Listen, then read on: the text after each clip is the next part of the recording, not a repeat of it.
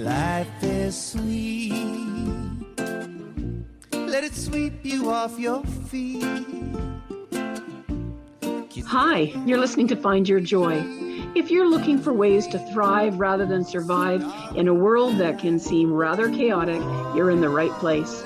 We will be sharing stories of our own as well as those from guests who have found ways to bring hope, healing, and freedom into places where trauma has impacted them. I'm Ali, author of The Art of Healing Trauma, and I'm here to remind you that life is sweet. Now, let's dive in and find ways to create our joy. Hi, this is Ali and Find Your Joy. And I'm very excited. We have, uh, we're starting again. Now we're on part two, do, with uh, the fabulous, the wonderful Auntie Kate. And, you know, I, she is a marvel. She is a wonder. Magic, the magic that is me. That's right. You know, I, I'm going to, I'm going to, um, because I, I do not want to at any time here forget to in, um, share with uh, with the listeners some of the amazing things. Now we've we have traveled to Hawaii together, and I would just like to go on record that if you go to Hawaii with Kate, she makes you learn Hawaiian first of all, and I don't even just mean the cultures. By the time you finish it, she's going to make you say the words. Well, listen, you gotta know where you're going. and it's okay because of my whole brain thing. Nobody expects me to remember. David did quite well with it. Um, so so that's quite spectacular. You'll also um, if if kate is your friend there will be many ways that you're blessed by her incredible um, knowledge and passion and the way that you share it. And, I, and what, what I'm going to share is a little, just a very brief story. And then I'm going to ask you to share what you did. You and I were going for a walk one day. There may or may not have been a stop along the way, and there may or may not have been some libations involved. And oh, say it isn't so. Um, and then from that, we decided to go and visit my mom, who was still living, and she was she was in um, in a in a complex care place at that time. She was um, her you know her Parkinson's and dementia had had progressed to that point, but that isn't the part of the story that I wanted to share. So we sat down with my mom, we sat around and we sang songs and we had fun. And mom had some Kahlua there and we were having Kahlua with her and we are having a wonderful time. And then you gave my mom a Hawaiian blessing. Uh-huh. And it was so beautiful. And then when my mom passed and at her celebration of life, you came and shared that Hawaiian blessing.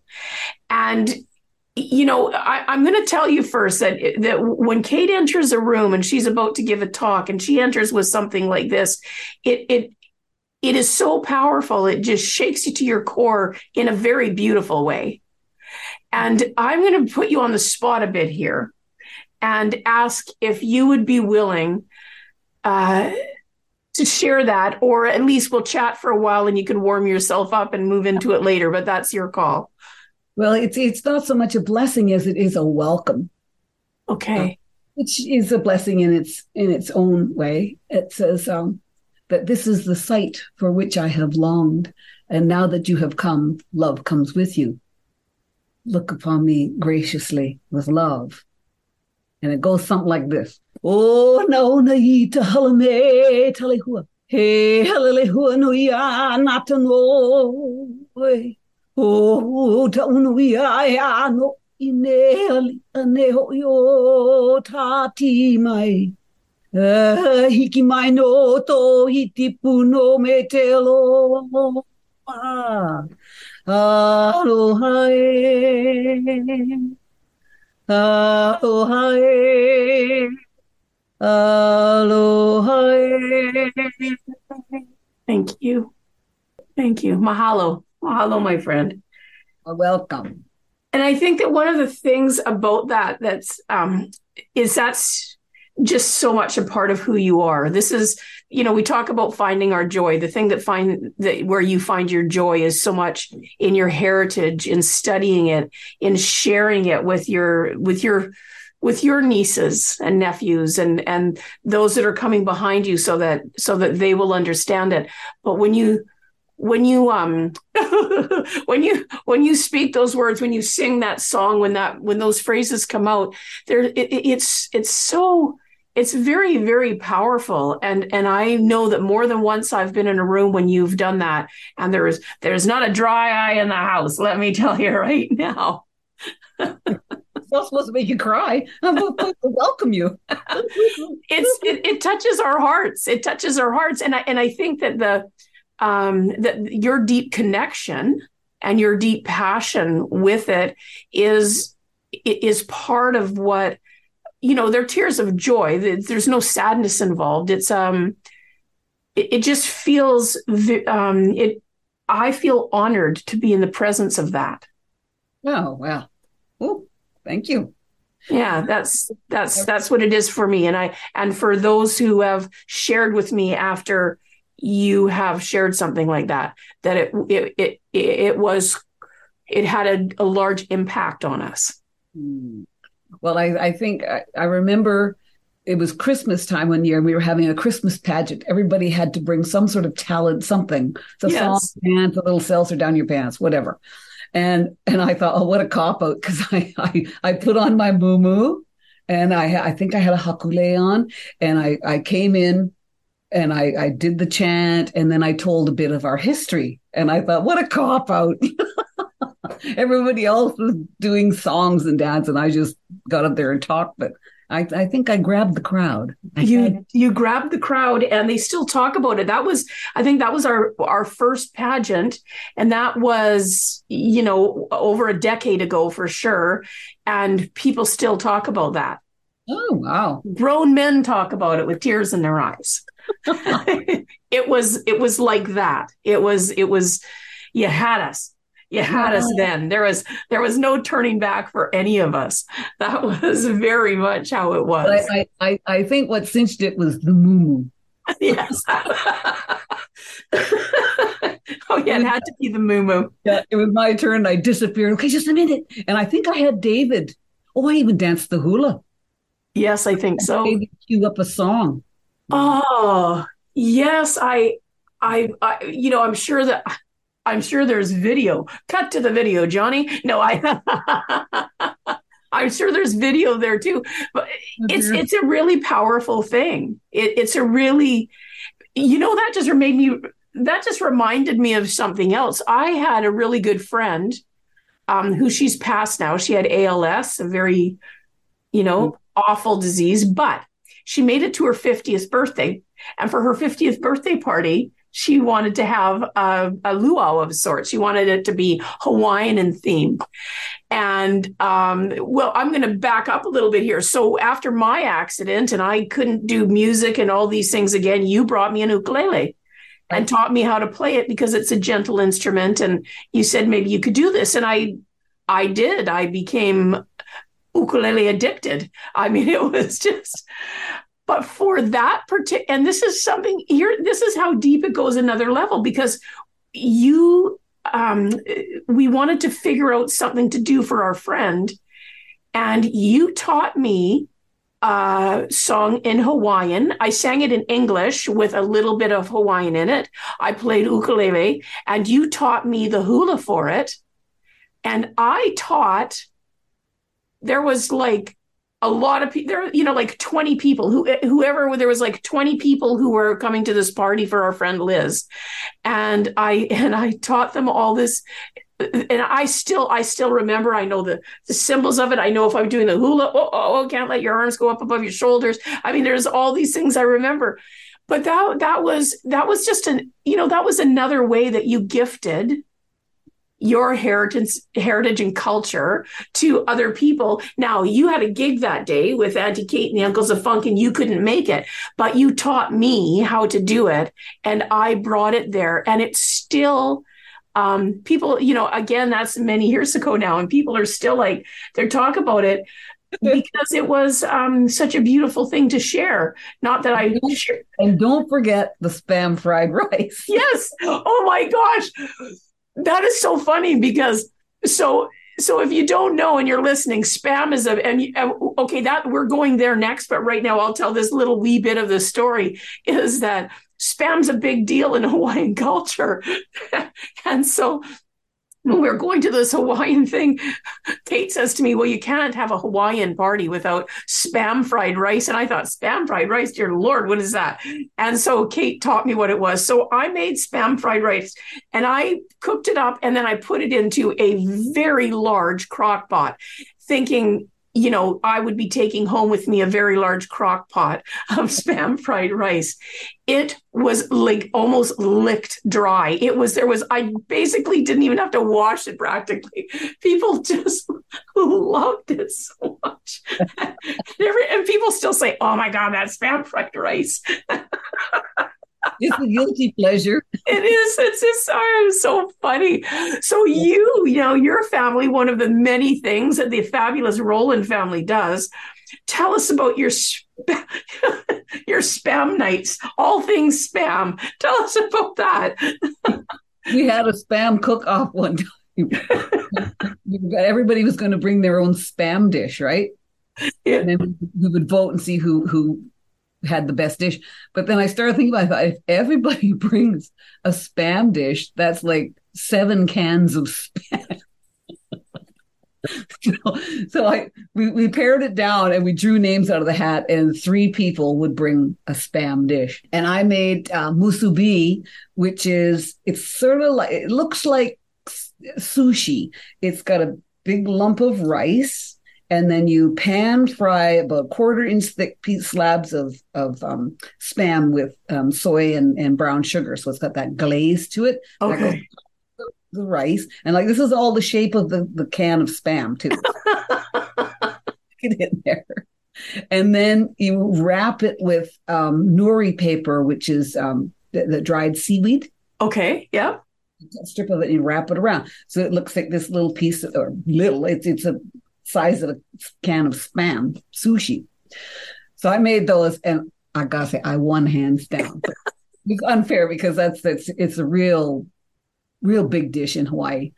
My sister Josie made they were she she rolled them into balls and panko crumbed them and deep fried them. Oh my goodness! And my sister, her twin sister Marina, it was it was innovative. She cut it up into little cubes, pan fried it till it was crispy, and then put a, the, the glaze on it, brown sugar, and made it sweet. And she put it on over ice cream. Oh, it was delicious. oh my goodness. Oh yeah, spam. Oh, I love spam. I got a can of it. I always have a can of it in my cupboard. Never go without spam. I just finished the can of last week. There's so it, it's so funny. We, you know, I remember as a kid. I mean, nowadays you just don't. Other than, I mean, I didn't think I was even going to be able to find it when I went to go that day. But oh no, spam's still around. You know, when I was a kid, spam was I spam was in our house. It was around a lot of people, and it yes. was yeah, you could stretch yeah. it. So, what other types of things? Now, you just had a big family reunion mm-hmm. in August, where there was much much um, much celebration of your Hawaiian culture. Yes, we we we had the the um, First Nations and Hawaiian all all rolled into one. We had a big banner across the the deck that said uh, "Powwow Luau." oh, that's awesome. Yeah, mostly I I dealt with the the the family history stuff so that there was over 120 people there, I think, over 100 anyway. And so a lot of them were coming to me how we related, you know, again, that, that it, it's like the Uncle Paul syndrome.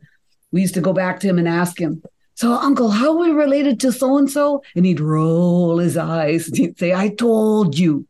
And then he'd start at the beginning again and tell the whole story. But for me at the family party, we have cousins like our our family tree is is a big mishmash. There's like for instance, my grandmother, Matilda, had a child very young that her sister raised, and then she had two husbands and had six children with one, nine children with the other.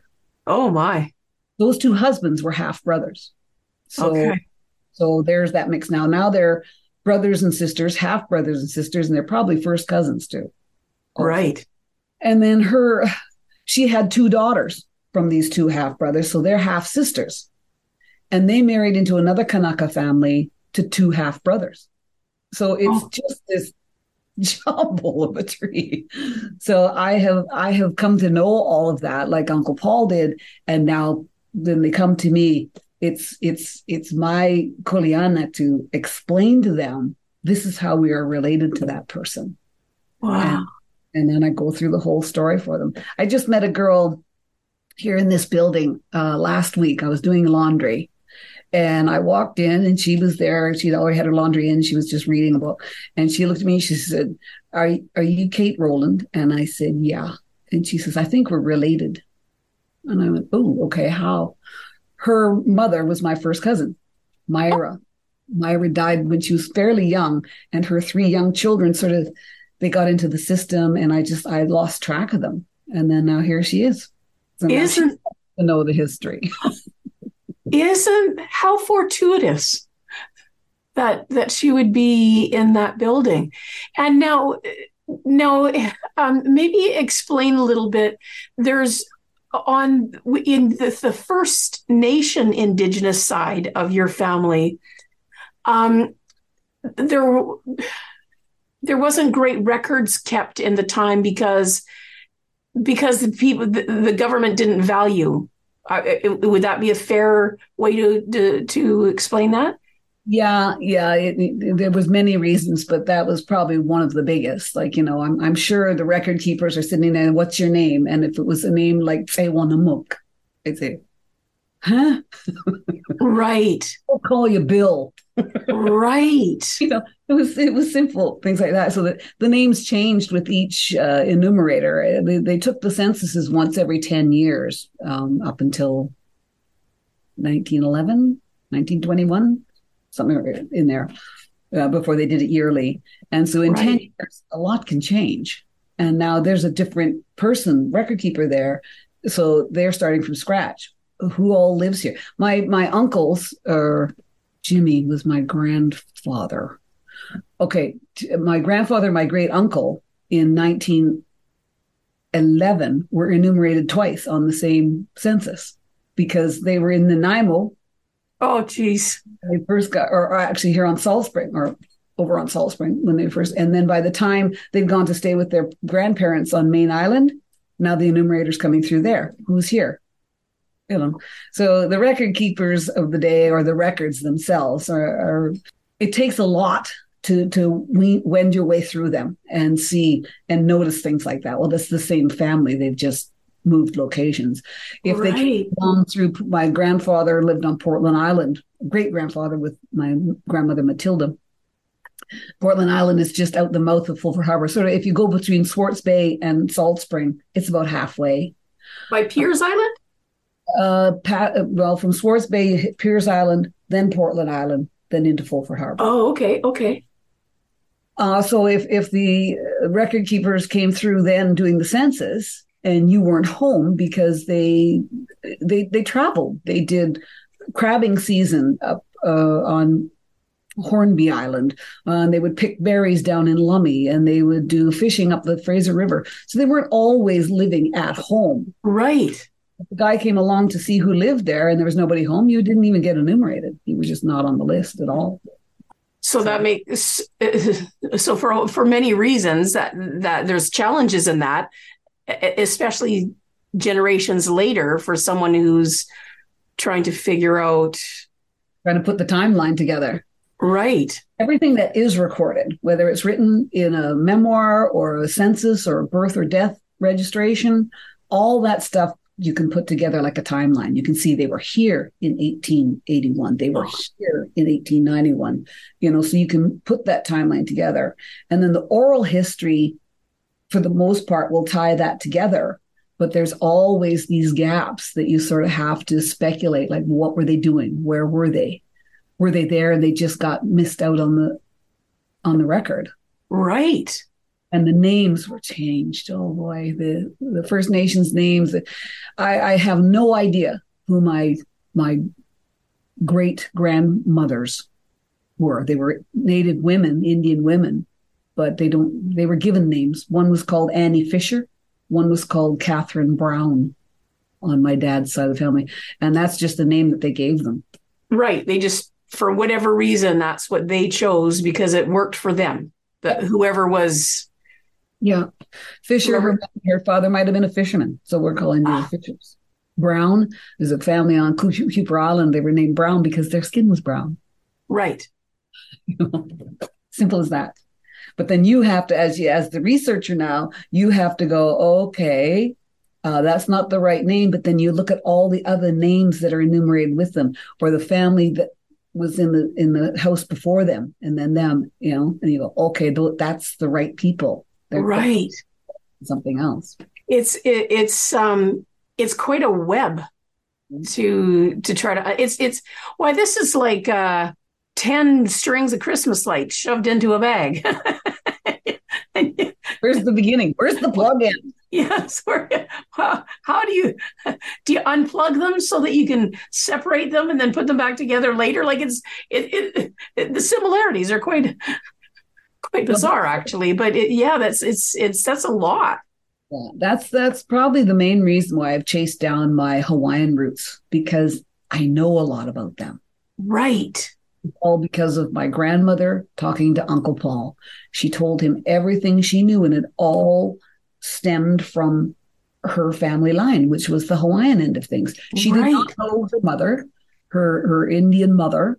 Uh, she either died when she was very young or in childbirth. That's again oral history. So she didn't know her at all. So she oh, had nothing man. to share there. But she knew her father.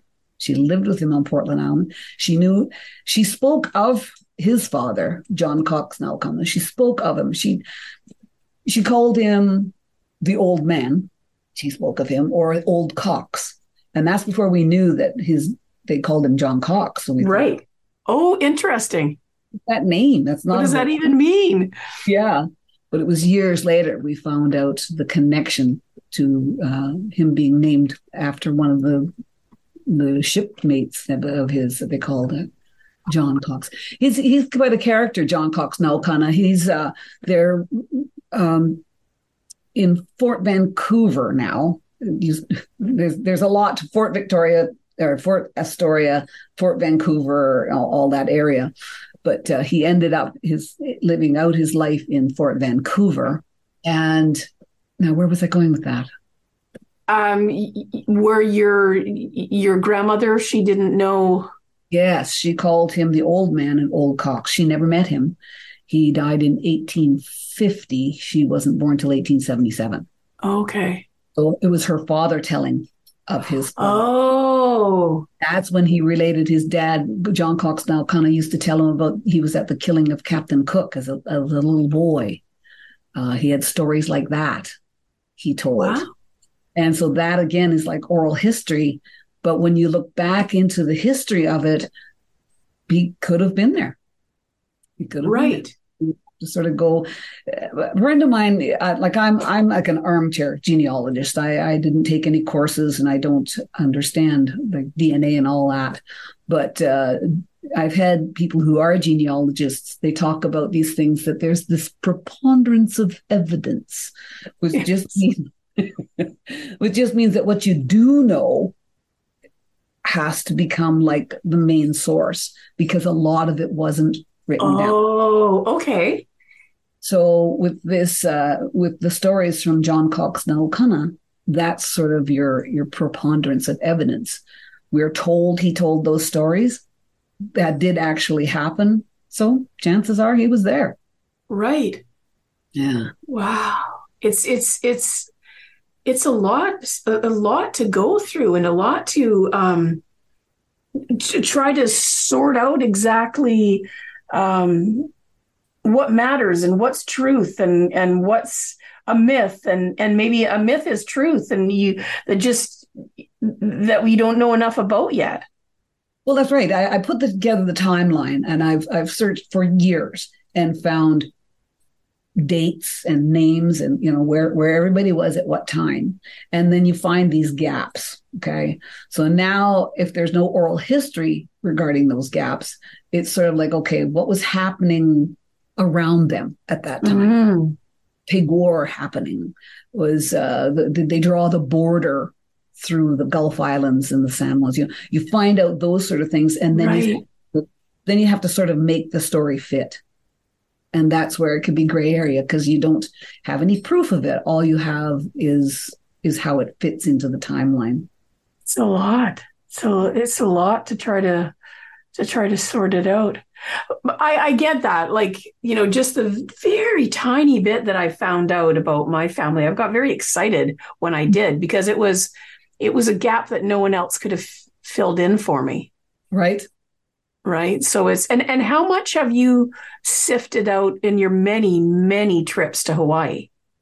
How, was there more that came to light for you? Like we're going to Scotland in in May, very excited about that. Um, but how, w- were your trips to Hawaii uh, that there have been so many of?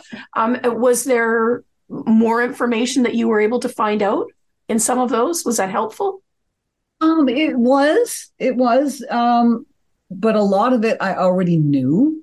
Mm-hmm. And there was the family, the Naukana family, who sort of we, we we we decided to become family, but there was really no documentation um, to put us together. Right. They, they had a, a, great uncle or a great grandfather, something who disappeared in the 1800s, with the story saying he'd gone north. And then our our guys up here didn't go back. So it's sort of like, well, ah, right. You know, and and as I said, the, the indigenous people traditionally have like one name, right? So uh, it's not as if you have the whole family of Smiths. You know, Naukana was sort of a, a standalone name. You know, uh, when it became a surname, of course, then we, we have the Naukana families today. But back then, that far back, no, if it was Naukana, it wasn't like, oh, is that his uncle or his brothers? No, it was Naukana. So how then did did people identify a family? So that's interesting that you're saying that. So if so, would it be um, and I'm so sorry I can't remember. You've you've just said the name of like the, the twins and and that that the one twin was was your um third great great great grandfather. But like how how would it go? So if a person had like like somebody had six kids, yeah. and you're and you're going to and you're going to identify that those six kids come from Nawakana or, or, or I'm just using that name because it's the only one I can pronounce. Um, it, there's, there's the, um, is there a way that they were, were then, um, um, somehow identified that way? That's a good question. I, I don't know how they would, um, re- uh, recognize the family group without just knowing that they were brothers and sisters. Right. I'll have to look into that. That's something for me to, to find out. There you go. Yeah, because I, I, I just wondered. I mean, there there would seem that there need, would need to be a way to be able to identify that. Hmm. You know, if if say there was visitors coming, and they were to say, you know, who are these people? Well, these are. Yeah. I don't know. I mean, but, but maybe it isn't as maybe it wasn't to them. You know, if a lot of the Hawaiian um, people, when you go way back into their history, their genealogy was was passed down through chants. They chanted about the family, so you know maybe that's how how it was rec- well not recorded, but I love that. Okay, okay. Well, I I just found out mm-hmm. that that's how they did it in Scotland. I just as soon as you said that, I realized I had just I have in in my search and my the different things that I was doing. In fact, in the Battle of Culloden, when they were speaking Gaelic or Gaelic, however, I you know I pardon my I'm not absolutely sure how to pronounce it because I've been told two different ways, both with authority. So, but um, it, going into battle, they went, they chanted, they were chanting and singing all of their ancestors. Now, part of that was the belief that they were calling on the ancestors to help them. So there was part of that, but also who they are, you know. So and, and that's what they were and and that was and i i just i mean i literally found this out like two weeks ago that yeah. this was uh that it was done in gaelic and it was and it was the uh, that one would chant sing of us or whatever it was and that and that the the british who were coming to you know to colonize them um and well in, in that case they were you know in a in a battle they didn't understand why they were singing because they didn't understand what they were saying. They weren't mm. singing, they weren't singing like, you know, you hear, you know, people singing as they're going off to battle or something like that, a, a marching song of sorts. No, it wasn't that. They were they were calling on their ancestors. There you go. And again, why it's important and, and to know who your ancestors were, what they meant to you. You call on their strength you know they they were they were there. They've been there on and done that. Yes. that information down to you and now you take what you can and you pass it along to the next ones. Wow. And that's what they did. The hawaiians held their their lineage in in chants. Um if if that was a way to i guess that was the way to you know isolate each family. This is the chant about the Naukanas. This is the chant about the Kahananuis, you know. I guess. I'll have to find out.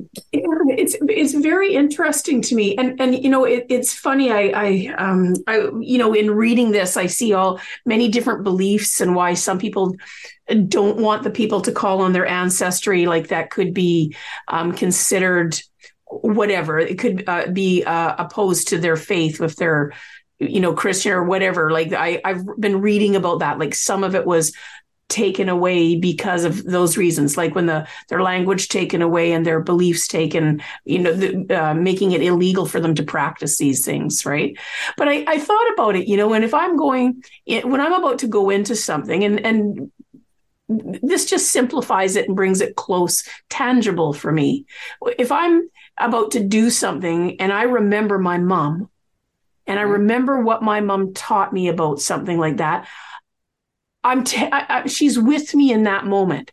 Yeah. It's very tangible. And if and when I and today would be my nana's 136th birthday. Right. And so I was remembering the stories my nana told me. So those stories that my nana told me are with me today very i feel very close to them today. And and you know when coming through you know because my nana was alive for a few pandemics and and world wars and you know things that were you know catastrophic as they were right? They were and and she and i remember her telling me this when i was little. I was 11 when she passed but i i remember her telling me about these things and about she said to me you know what you've um because I, I mean, she, there was only horses. There weren't cars yet.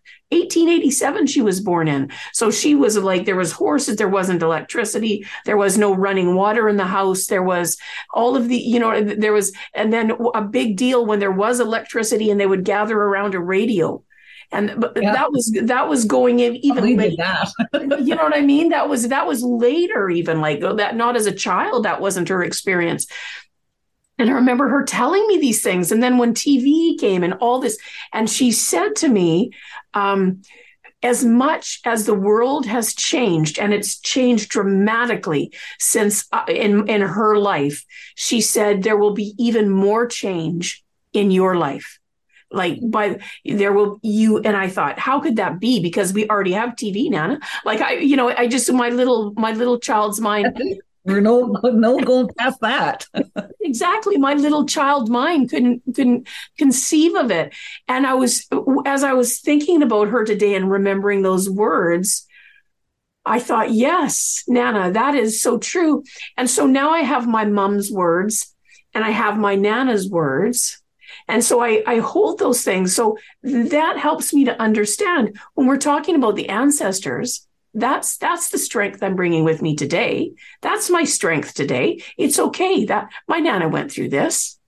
She, she made it through that, and and and my mom, my mom made it through TB, and she, and she and she, you know, and she's and so, so these these things that happen, and I, and then when you know the information going further back, that's the strength that we walk in. Oh, that's deep. That's That's deep, deep. Katie Cakes. You're getting deep in there. I know. It's like, I got my eye on you. and it becomes exciting and it becomes real. Yeah. Our history. It's your history. I remember in school, history was not my thing. I, I didn't, you know. But then they they were this type of history I talk about, the history of my people, that they were the pioneers of British Columbia before it was British Columbia. Yes. Not taught in the schools. The school No. teach this part of history. They teach it from, I don't know, from when they built Fort Victoria or something, you know. I it'd be interesting to to open up a history book and see where they figure the history of BC starts. Right. Mm-hmm. Our Oh, guys here long before that. No, I do remember in grade four. Now I'm, you know, I grade four was, you know, over 50, you know, whatever, 55 years ago or something like that now for me. Good God, I'm old. How did this happen? But, anyways, I recall because it was of interest to me. Um, and and we didn't say First Nations at that time. It was Native history, and and a chief. The I I grew up in Coquitlam, and the chief from the Coquitlam band came and spoke to our class, and I, I, I it impacted me, right? And and and even the history that we were being taught in school, I don't really remember what it was, but I know that historically, TV and and um, native like Indian people at the time was what was what we were. I, you know, I was this white kid that felt very detached from all of that. It felt very far away. But this man came and he was very kind, and he was and he was um, very well spoken and wise and gentle, and and he he told us things that all of a sudden um, the Indian people that we'd only ever us white kids had only ever seen on TV and and and and it had been you know kind of scary right? Scary for us imagine what it was like for them but that's another story. But uh, but it, it got really personal and close. And that's and and that's that was my first um well no because my dad worked um he worked um, doing things uh, for some indigenous tribes. And I can remember him, I remember being in the car with him and going to different uh, communities, reserves at the time was what we called them, but the reservations. So I, I probably had a little bit more experience around it, but I do remember it was grade four. So if you want, if we want to go and research, go look it was grade four. Miss johnson was my teacher. She was very cool. And that so we, we can go research that. If it's still being taught in grade four we, we can that's where we'll remember- start. I don't remember ever being taught anything about Indigenous people going to school. My brother John once said he said when he when he first was going to grade one, he said Dad took him aside and he said, "If you don't tell them who you are or where you're from, they can't pick on you." So that was his first thought that like, oh, maybe we are a little different, you know? right but we were brought up in in Fulford on Salt Spring Island in this community that was just inclusive.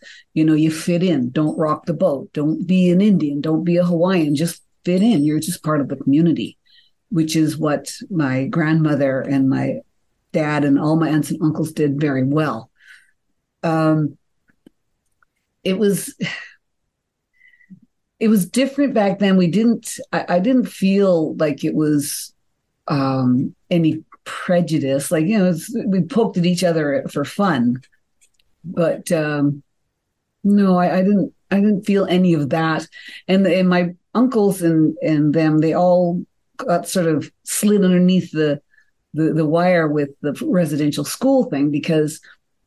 Well, Salt Springs not a reserve. They definitely were not raised on reserve. They were sort of right all, all on their own. And whether they came looking for them, I don't know. But uh, that's when they would play the Kanaka car- uh, card, you know. Well, we're not Indians, we're, we're Hawaiians, we're okay over here. yes So, but in in a way, it affected our family in that because grandmother wanted us just to fit in, don't rock the boat, just be part of this community.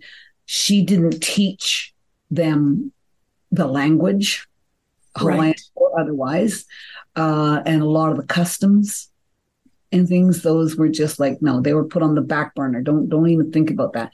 They had little bits and things like we used to be sent out into the woods to pick stuff, roots and leaves and things for poultices and and teas and things that we needed. So a little bit of the history or, or custom would sneak in there, but for the most part, that door was shut. Right. She wanted to keep you safe. Yeah, my dad and his generation. Right. Yeah. And there's probably some wisdom in that. Well, you know, if if the residential school thing was a scary thing, they could Yes. just take your kids. Yeah. You know? They, they, I, they had reasons, I'm sure, but they weren't good ones. No, they weren't good ones. I don't I don't I don't know people coming and telling me about, about the about the great time they had. You know, I mean it was some pretty hideous, horrendous things that went on. Pick me, I'll go. Yes, yes. There, there was schools like St. Anne's. I don't know if it was a residential school, but you had to pay to go there. They, I don't think they came and recruited you, or maybe they did. But you know, if you agreed to go, I think you had to pay to go. So it wasn't as if they were just scooping up kids and taking them away to try and teach them the right way. okay. Uh, yeah, it's interesting time. Wow. But but the the thing that came through with it is that you you knew of your um, indigenous heritage but weren't really able to partake in it a lot. But you did just in your day-to-day life though. Yeah, You you lived that way. That was your how how you lived. Oh, yeah. Correct. I'm meaning that as a question, not a statement.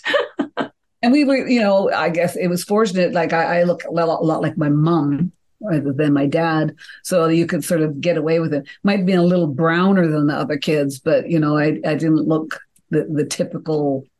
Right. Right. And so it was so so and so now when you're when you're doing research it's there's some there's some dead ends for you in terms of trying to research that side of it. So you've stayed very much on the path where you could. Yeah. Yeah. I found a little bits and pieces uh, just in this last uh, five years or so. I found a little bit more about my mom's family, her birth family. She, my mom was also uh, adopted out, or what? She wasn't adopted. I think she was just raised by wolves. she did not have a good childhood. My mom. Oh, I'm sorry. I'm not I'm laughing. I'm sorry. I was laughing at the raised by wolves. I was- old mom. It took years. She never ever spoke about her upbringing ever. And then she she had a stroke when she was 76 years old. And after she sort of was coming out of that recovery, she got her speech back a bit and everything. Then all of a sudden the, the floodgates opened and she told me all about Oh yeah, I knew my real mom and dad. All our lives, she told us she didn't know who they were. Had no idea. She wouldn't speak their names.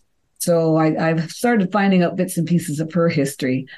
Her go back to her great great great grandfather. He was a, a guy from Fort Langley, again with the Hudson's Bay Company, and he Mm. was chief trader there.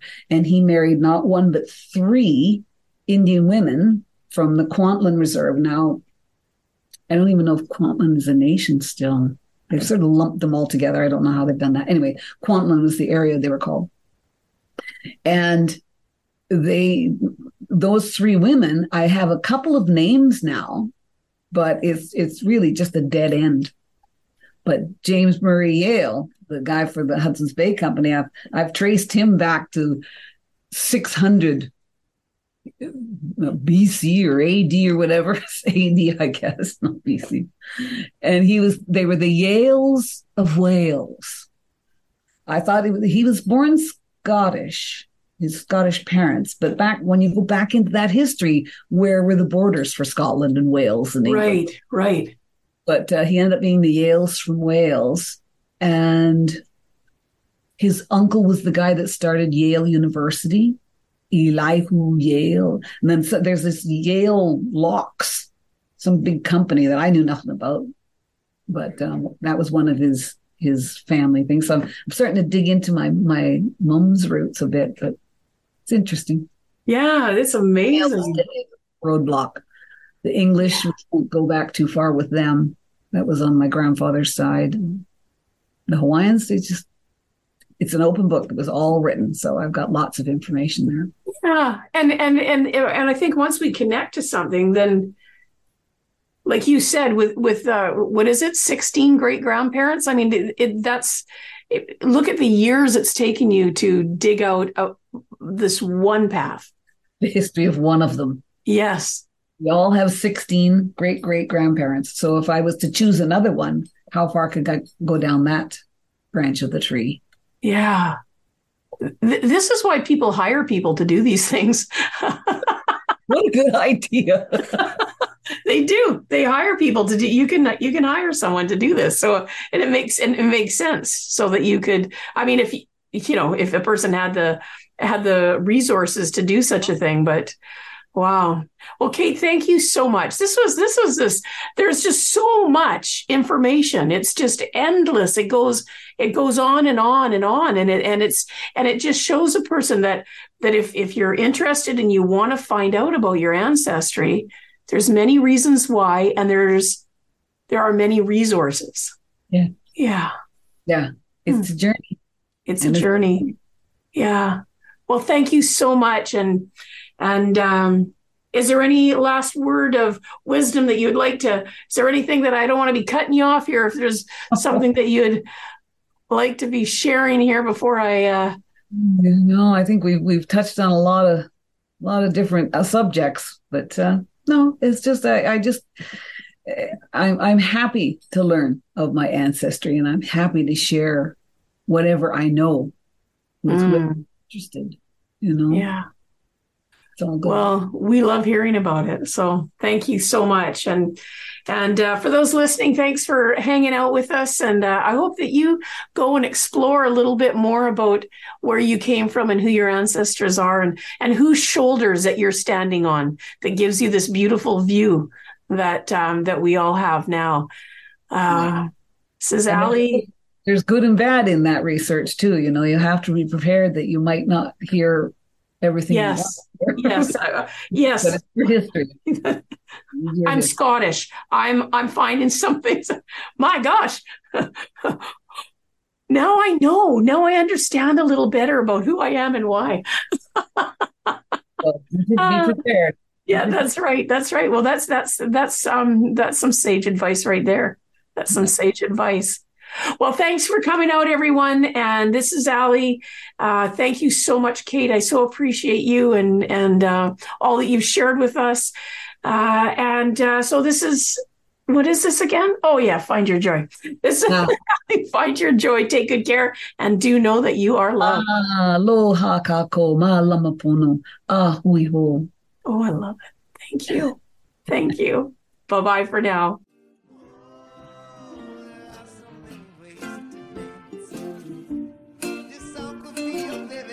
Thanks so much for joining me today. If you found a piece of your joy in this episode, I would love to hear about what came up for you so that we can continue to grow the impact of this show. Thanks again. See you soon. And remember, find your joy.